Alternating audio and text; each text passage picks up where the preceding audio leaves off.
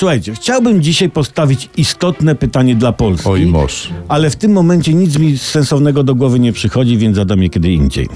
No ale o czym tu zresztą gadać, kiedy większość bankowców w Polsce wieszczy kryzys w ciągu pięciu lat? Ja bym to nawet im uwierzył, gdyby nie jedno ale. Posłuchajcie, no na każdym kryzysie bankowcy zarabiają, nie?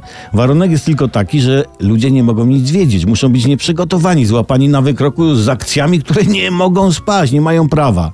Jakby miał być kryzys, to bankowcy nic by nie mówili, nie? Kto by stracił zarobek. O, ale w sumie miałbym pytanie takie kryzysowe z gazety. Czy stacje benzynowe podniosą marże?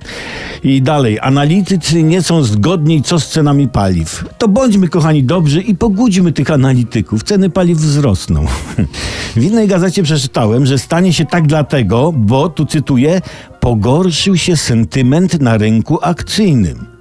O, znaczy maklerzy stali się mniej sentymentalni, już nie patrzą rozmarzonymi oczami po, po, po sobie. Już nie mówią głaszcząc malutkie kotki, a niech se Olbratowski na taniej benzynie pojeździ, niech se chłop ma fajny jest, jest i tak dalej.